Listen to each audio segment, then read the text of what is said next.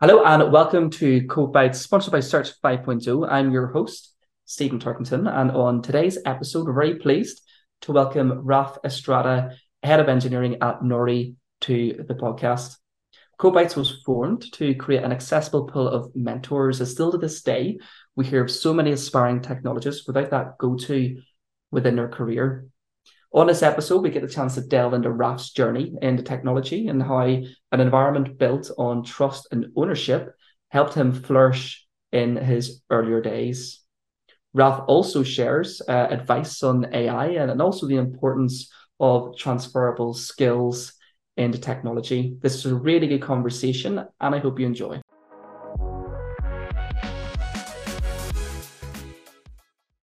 Raph, a very warm welcome to Code Bytes. Thanks a lot, Stephen. It is lovely to be here. Great to have you, Raph, and I know how busy uh, you are as well, and lots of good stuff happening even since our last conversation. And congrats on KPMG's Global Tech Innovator. Uh, it's great news. Yeah, thanks a lot. It's all very exciting. Things are moving very quickly at Nory at the moment. Yeah, and shaped up to a good global final uh, there in uh, in Lisbon, Raph. So Raph, as a means of an introduction, I'd love you to kick things off and give our audience a, an overview of, of your career and, and what that looks like. Yeah, happy to do so. Um, so my career, what it looks like, um, my entrance into tech wasn't really an obvious one earlier on. So I kind of accidentally ended up in tech more so than it was like a big plan.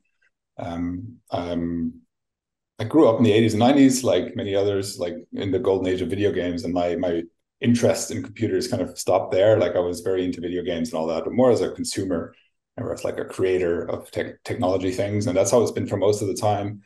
Um, I spent some time studying business actually. So like in, in, Germany, where I grew up, the educational system you specialize sometimes like pretty early, and I was specialized in like this business branch, and uh, never really had like made an effort to get into a creative space as much as I would have wanted to.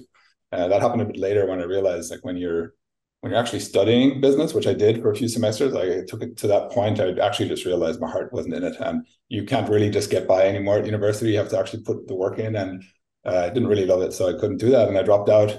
Um, and after like a year or two of soul searching and playing in a band and all this stuff, I realized like this creative um, streak that I've always had. I really wanted to just like commit to that, and uh, kind of pivoted into a totally different area. Um, there's basically a program that I got into called multimedia, which is like this 50-50 mix of communications design and computer science. And I went in there for the design. I didn't really think much about the computer science part, but then I came out actually the other way around, realizing I wasn't, you know, as good at the design as most other people there were, but I was actually pretty good and really loved the computer side of it. And that put me on this track uh, to this day, where I just ended up, you know, making having a degree in computer science, getting into the industry, and going through different like companies in Germany and then later on here in Ireland as well. So my that that that moment for me just totally put me in a different direction that I never really anticipated. Oh, I'm so interested as well here and how just the different pathways that our guests get into technology. You know that it's not the linear, it's it's not the traditional way. The fact that you kind of maybe tried something else, figure out it doesn't work, you don't like it, and how you're able to then embed yourself in the world of of technology. Uh, Raph, so it's always it's always good to hear this um these types of stories. And for those that aren't aware of the likes of Nory, you know, for instance, because you came from probably working with a mixture of large organizations to smaller scale up organizations. Raph, do you want to just give us a, a, quick synopsis of that and where you are today with uh, with Nory and perhaps who Nory are? Sure. Yeah. So I think uh, after after college, I got into in my area where I used to live in Germany. There weren't that many. Like, wasn't known to be a big software development area, and there was a very big um, employer called DATEV in the area who do like tax consultancy, lawyer type software. So I got a job in there, and that's kind of where it started. It's very conservative business, obviously. This was still at the time when software was pressed on CDs and shipped in the post. Uh, so you know, it was a very different t- age of software development too. Uh, that's kind of where I got in, and I think even though I've I've touched on various industries over time, my my path did eventually go from like bigger, more conservative organizations towards like smaller, scrappier ones to the point of where I'm I am I am now at Nory uh, which is just 30 people, like basically the whole business, including the CEO, which is rather small compared to all the others that I would have been at before. Um, that's I think it's mostly driven by, and maybe other people experience this as well. But like I, my my drive to go to smaller organizations was just like I like the blank canvas kind of that you have when there's just less defined structure. Um, being able to help put that structure into place is very exciting for me. And that was like I think my main driver over time. Even though I wouldn't have articulated it that way early on, uh, I think that was what was attracting me more and more to the what essentially is Nory now. Um, Nory is um, essentially an, intelligent co-pilot for hospitality businesses, is how we describe it. Um, it's uh, for operators of hospitality business and restaurant chains, and kind of combines a lot of the core workflows operators have to like perform throughout the business. Um, and then with a lot like trying to help the decision making be a little more decentralized and efficient uh, towards like these businesses just being more efficient and being able to save a lot of money in the process as well. Uh, so that's what Nory really is. It's um, it's geared at like a variety of hospitality business, largely restaurants and bars and cafes, but you know can find application in different kind of places. Brilliant, brilliant. And it's interesting actually to hear you say about working from larger organizations and then just jumping into the world of the startup um scale up because it is completely different. We're perhaps going to see some engineers struggle, you know, where they're kind of relying on that many dependencies and maybe it's not the right fit and move for them, but it takes a certain amount of human and soft skill, doesn't it, to be able to adapt and thrive in, in the life of a startup? Yes, that is true. I think that's probably the most defining thing of being in, in a startup of I guess any stage. Is the earlier you get, the less the path is clear, and you have to be comfortable with those unknowns. And that's basically the opposite of what you get coming out of college for one. Like college is generally very structured right? You have your courses you have your tests you have your programming material like people give it to you basically. Uh, so and that while that's valuable it doesn't really teach people how to cope with the like how do you how to go about it like your methodology your strategy none of that really is there. And that for me was a big shock coming into the industry just how different the real world is from what you learn in college but then that also differs like bigger organizations tend to already have mature process right? Like they have hr teams and recruiting teams and like all of that is there. So you can usually slot in to a more or less well functioning system. But if you go into smaller companies it's it's just like a lot of it's just not there right? Um, so you have to really be comfortable with that. That blank canvas can be terrifying and exciting at the same time. It's like looking at a blank page when you're trying to write a doc or something. Where do you start right? It's it's very similar to that Absolutely, absolutely, Raph. And if you were to reflect back in your career today, Raph, I mean, has there has there been a, a defining moment for you? A defining moment. I mean, there were probably many. Um, the one that comes to mind whenever I think about this is um, my time at a company called Intercom here in Dublin. Um, it wasn't one moment, I'd say. Like there were probably many, but that time there was quite transformative for how I thought about myself like as an engineer, about how companies work. Um, you know, just I, I, learned a lot of things there. I relearned a lot of things which I thought I knew before when going in. I feel like I came out of that time as a better engineer than when I went in, which um, I'm quite like I, w- I would be very proud if I can create an organization like that in the future where people can say that of it. So that to me, that's like really high praise and uh, definitely left the mark on me. Yeah. What was it about that particular opportunity and culture Raph that made you come out the other side a better engineer, better, more well equipped person? Um, it's a good question. I think it was ultimately they, have a very strong culture of ownership there. And they're not the only ones who do this, but for me, it was a pretty new experience. As I said, coming from bigger organizations where you know trust isn't as like prominent a thing as you would want it to be when you're in a smaller organization. And Intercom took this very seriously. Uh, you you owned your problems and your work, right? And uh, you know, you were empowered to have a say in how things are done and also like really have to have the responsibility of having to carry your work over the line in a way that I wasn't really used to before. And to me, that was a little bit jarring at first. Um, just like just knowing how to code or like knowing the right way to do X wasn't enough. You have to actually execute it. You have to actually do it and get it through. And it might sound so obvious when I put it that way, but uh, it was a very different environment in that way. And the um, just the speed at which the company moved at the time, and I think still do today, um, was also a bit terrifying.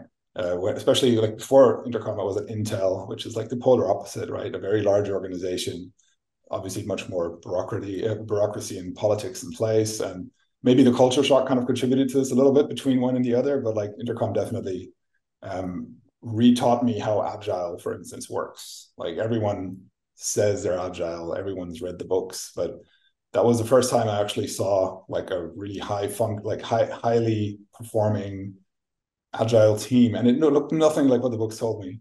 It just looked so different, you know. And it, it initially it just it was very confusing until I really understood that like agile is not a formula, right? It's not a not a recipe.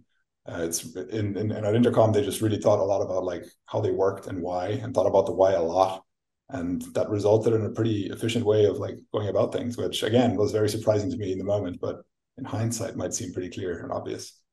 Brilliant. So beautiful blend about knowing your why uh, and giving autonomy and uh, and ownership, and obviously you can evolve, you know, from from both of those combined, uh, Raph, which is which is great. And listen, I mean, Co Code Bytes was formed to create an accessible pool of mentors. Uh, Raph, I'm keen to learn what's your relationship with mentorship, and have you had a mentor or, or perhaps a mentee in your career? Yes, well, I certainly have. I think that's the answer to that question. Definitely both. Um, initially, I would have said I probably had a lot more mentors and mentees. I don't know how important terminology is here. I like to think about words. Uh, so for me, um, like mentoring is usually pretty specific to like a certain kind of problem that someone might be having, and you're kind of trying to help them solve that specific problem. And I think that's something we all do. Hopefully, if we're on a team, like everyone kind of mentors everyone in that way. So I would have certainly been on both ends of that a little bit. Um, I guess it becomes a little more like the, the kind of mentoring and problems you're talking about changes over time. Or for me, it changed throughout my career. And I've much more intentionally had to create a network of people who I can just regularly talk to, um, more and more outside of the organizations that I'm in as well, just to get different perspectives and a bit of guidance and inspiration um, so it's probably becoming more coaching than mentoring over time for me, uh, or receiving coaching more than mentoring. But I think both are really, really important, and I think everyone can be really be a mentor to all of their peers. Absolutely, I like the fact that you purposely and intentionally went out to look, you know, for for a network, and even outside of your current environment, because that kind of removes biasing, you know, at the same time, Rafa, and gives you perhaps a, a different, fresh, you know, perspective. So uh, I really enjoy that. Um, obviously, you know, in the purpose in the world of talent here, Raph, you know, no company can grow without great talent. Uh, I'd love to get your thoughts on how you would identify good talent in today's market. That's a loaded question. Um, it's a very loaded question. uh, yeah, I think uh, to start with the boring answer, of it depends. Uh, it does really much, very much depend on like what good looks like for you. Like if you're like in my case if i'm trying to hire someone like what what good talent looks like depends on the role i'm trying to hire for and into which organization. Um, i'd say like what, what might be more like i'm going to speak from my experience in my current situation mostly. It's not necessarily universal but i think a hunger to have an impact might be the first thing that i would think of um, just not only wanting to just like do a job but actually move the needle a little bit I think that's a good indicator at like pretty much any level of experience for someone who's probably going to be a valuable person to add to your team. Um, I guess this is very startup specific, but as I said earlier, that ambiguity of being in a startup, you need someone who's comfortable with, you know, say the mess, you know, in air quotes, uh, someone who looks at a mess and is like, I want to, I want to make this better, as opposed to running away from it. Uh, again, that is pretty universal, like across all levels. You you kind of need that. So I would look out for that um, when when meeting people, like someone who's really runs towards the fire and not away from it. Um, yeah, and just a desire to learn and in the process make mistakes and fail. Um, like learning hurts more a lot a lot of the time, and um, it's not just like I've read this book or done this course. Like learning really means like running into problems, stumbling, and then trying it again and again and getting better at it. And uh, it it's not that's not as universal a trait as it maybe should be. Uh, but like to me, those those things are probably the foundation for any kind of good talent that I would be looking for in any of my teams, really. But then there's also experience. Like sometimes you just also need like ambition gets you a long way, but you do want someone who has worked on similar kinds of problems before if you want them to hit the ground running quickly. But notice that I'm mentioning this as like third or fourth or something. Like all these other things go first and but then you do need a bit of experience as well for certain kinds of roles like you, you can't just talk your way into a job hopefully yeah, and i like that raph and you mentioned obviously you know the hunger and you know somebody who's wanting to lean forward into a messy situation and i i know sometimes you just know right but is there any particular aspect that you're able to qualify that person on? Like would you do certain situations perhaps or is there kind of any questions to kind of probe or or is it a simple case of you know, you just know? Well i don't think you just know um the the way I would look for if you're asking like how would I notice this in a candidate say? Um, well one is dig into their experience like have they can they think of and describe and talk about situations that were like that um, that usually surfaces a lot of it and it doesn't even have to be directly in the job.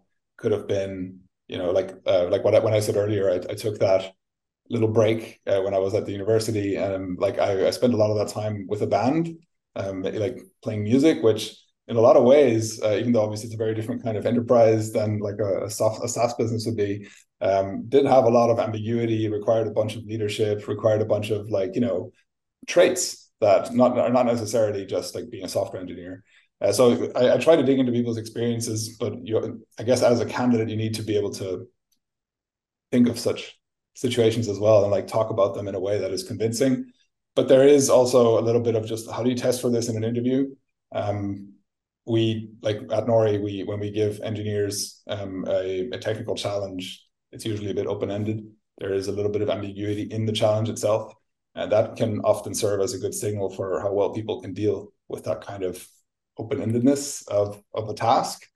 Um, so we get a bit of signal from that, and then you see it when people are actually on the ground on your team. Like it, it comes out pretty pretty clearly how comfortable someone is with those types of situations too. So hopefully at that point you can kind of manage it Raph. And then let's let's talk about retention, which is obviously extremely important once you've actually went to the effort of attaining, you know, the talent on board. In your experience, Raph, what do companies do good in order to retain talent in their business? What do they do good? Well, I can tell you what has worked well in my experience. Um, not trying to speak on behalf of everyone. Um, I think giving giving people like that empowerment that I mentioned earlier that I experienced at Intercom, that trust, as shocking it might be if you weren't used to it, is actually incredibly motivating because you see a direct line between the things you're doing and you know some result for the business and for the team. Um, I think that's a really strong motivator. And um, my experience has been that when I was on projects at kind of any of my roles, that where I didn't see that connection, it, it felt like just doing busy work or being a little cog in a big machine and not really knowing what was going on. Those are what usually drove me away from projects. I think I know there's many other factors, right? Like there's there's a lot of reasons why people might leave a team or a project, but for me, it's always been about the purpose of like what am I doing? What is my function here, and how am I helping to move the needle? As long as you can see that, and people can see that, I think there's a pretty good chance that they're going to stick around meaningful purpose in any working environment. Raph is an absolute key indicator and driver of, of performance and also uh, retention. So absolutely echo that, Raph. Um, what would you say, in your opinion, is a is a is a current challenge that the industry currently faces? This might be an answer that pretty much everyone would give, um, but I'm obviously thinking about AI, which is like the big new thing the big curveball we've all been thrown of like recent, maybe not even so recent anymore, advances in you know generative AI and large language models. Um, I think the challenge that I think of here is not even so much the how do I learn or apply AI. It's actually like how do I make sense of this hype that's currently surrounding it? Because everywhere you look, there's some expert trying to tell you like how to use it, what to do with it, why it matters. Um, but it is that like it's really a lot of hype in there and it's really difficult to kind of tease that apart. So I think something like I, am doing, and I would suggest everyone try to do, is like try to really dig into it, into the subject matter a little bit yourself, and figure out is this something that I should care about or that applies to me right now? Because I think it's uncontroversial that AI is heading places now that are going to be really uh, revolutionary, but it's not quite there yet for everyone yet. So uh, it's not a bandwagon you might have to jump onto, and it might actually be wrong for you to do that now and invest a bunch of like energy and resources in the wrong thing so I think that the hype is pretty dangerous. And I would, I guess, the way like how to overcome it, do a bit of research. Don't just trust the LinkedIn influencers uh, to tell you what to do, right? Like do the work. I think there's definitely a lot of noise, Raph, as you mentioned. It's about not letting it get to you and yeah, do doing your research. But I think, you know, it's definitely going to be a different landscape, you know, perhaps in the next two what one year to two years and, and certainly the future, um, Raph. And I suppose for the likes of yourself and, and even Nory, I mean, how, how are you embracing uh, the world of AI? Well, thankfully, we've always had like a bit of like AI and machine learning in our in our stack. So it's not something that is shocking us or surprising us. We've always been thinking about it, and it's always been on our minds. Um, we are obviously like trying to think about like the advances that are happening like how could we benefit from them right? Could they accelerate something we were always going to do? Um, but it hasn't really changed our strategy entirely. Like it, nory is very much about helping businesses make intelligent decisions with their data. And uh, i think we're like still largely on track for doing those things. And what has recently come out of the ai world um, in my opinion has a lot of advance a lot of advantages around like the human interface to software stacks, like that that fluent human language interface that say the ChatGPTs give you and being able to um, I guess process and like make sense of a lot of data and, and complex situations with that is extremely valuable. Um, but isn't necessarily like the kind of interface that we were currently looking to use. So it's not something we're just going to apply. Like a lot of a lot of software is now slapping chat, ChatGPT onto their product and then kind of like marketing that as, hey, you can now type queries into this box and stuff is going to happen. And with you know more or less success, in some cases it's amazing. Um, we're we're trying to resist the urge to just do that same thing, and instead we're thinking a bit more behind the scenes. We want it to be, uh, especially Nory, we wanted to get out of the way more than anything else, and just like point in the right direction. And that doesn't necessarily need a text box where you enter things. So our situation is slightly different. And Raph, what would be the best bit of advice that you give to any aspiring technologist in today's world? Aspiring technologists, um, I would say um, learn learn the foundations. Um, it's very easy. Um, I was talking about college earlier, right? Like that, how it doesn't really reflect the real world. But I think there's a lot of people coming in from non-traditional backgrounds into software engineering, things like boot camps and whatever those are, and those are fantastic to really get you up to speed. Um, however, like there are foundations like very deep foundations on which a lot of the stuff we do and learn kind of rest. And I've found that understanding those, even if you're not going to be applying them all the time, I think is incredibly valuable to really understand and and work with these this towering stack of technology we're all dealing with every day.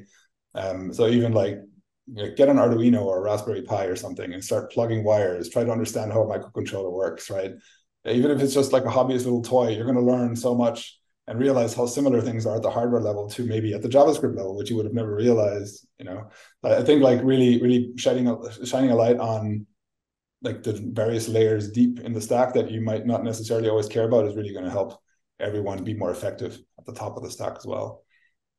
Yeah, I'll get that overall holistic view of the whole process. Um, and yeah, I suppose kind of tinkering away at different pieces. Uh, Raph definitely, definitely helps. Um, and equips you with more information. Uh, so I, I like that.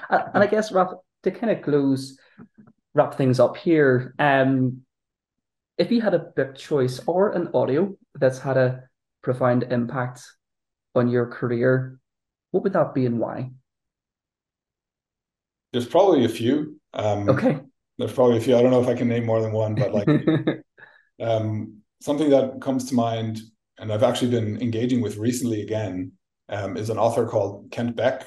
He's kind of the creator of extreme programming back in the 90s. And he was still very active, like has like a newsletter and is releasing a new book and everything. That's why I mean I was thinking of it re- recently.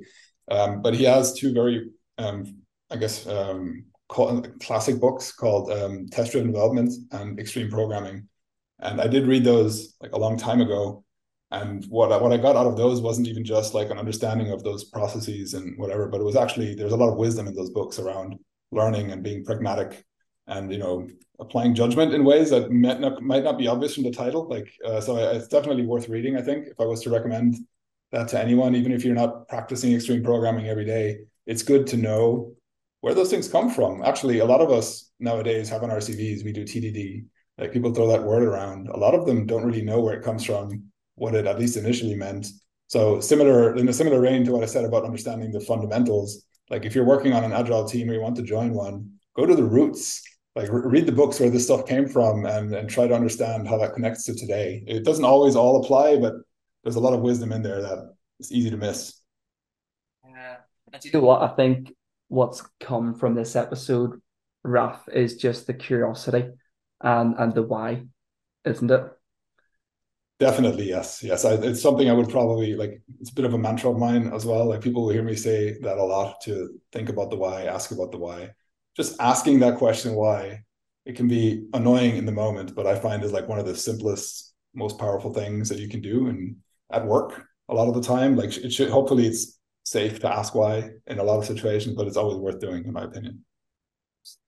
Absolutely, Ralph. I love that. Raph, listen, this has been a really good uh, conversation. Just want to thank you for your time and for sharing your journey. Oh, no problem at all. Thank you very much for having me. Brilliant. And Rafa, if people want to find out a bit more about the likes of yourself and the great work that Nory are doing, where could they go about doing this?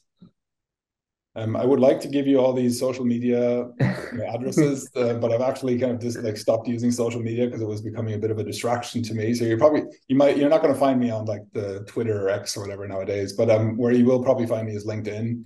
Uh, so you, if you just look up my name, you'll find me there. Um, Nory has a website, nory.ai, Nory with a Y, by the way um, that's probably the first place to go if you want to know more about the product or, or if you're interested in like joining our team. Like we have a little careers page there and you can send an email straight to me that way. So happy to chat if you're interested. Brilliant. And i love the digital digital detox uh, as well raph so i'll uh, i'll plug these on the show notes. And um yeah listen thanks so much raph this has been a great conversation. Thank you very much stephen. It was lovely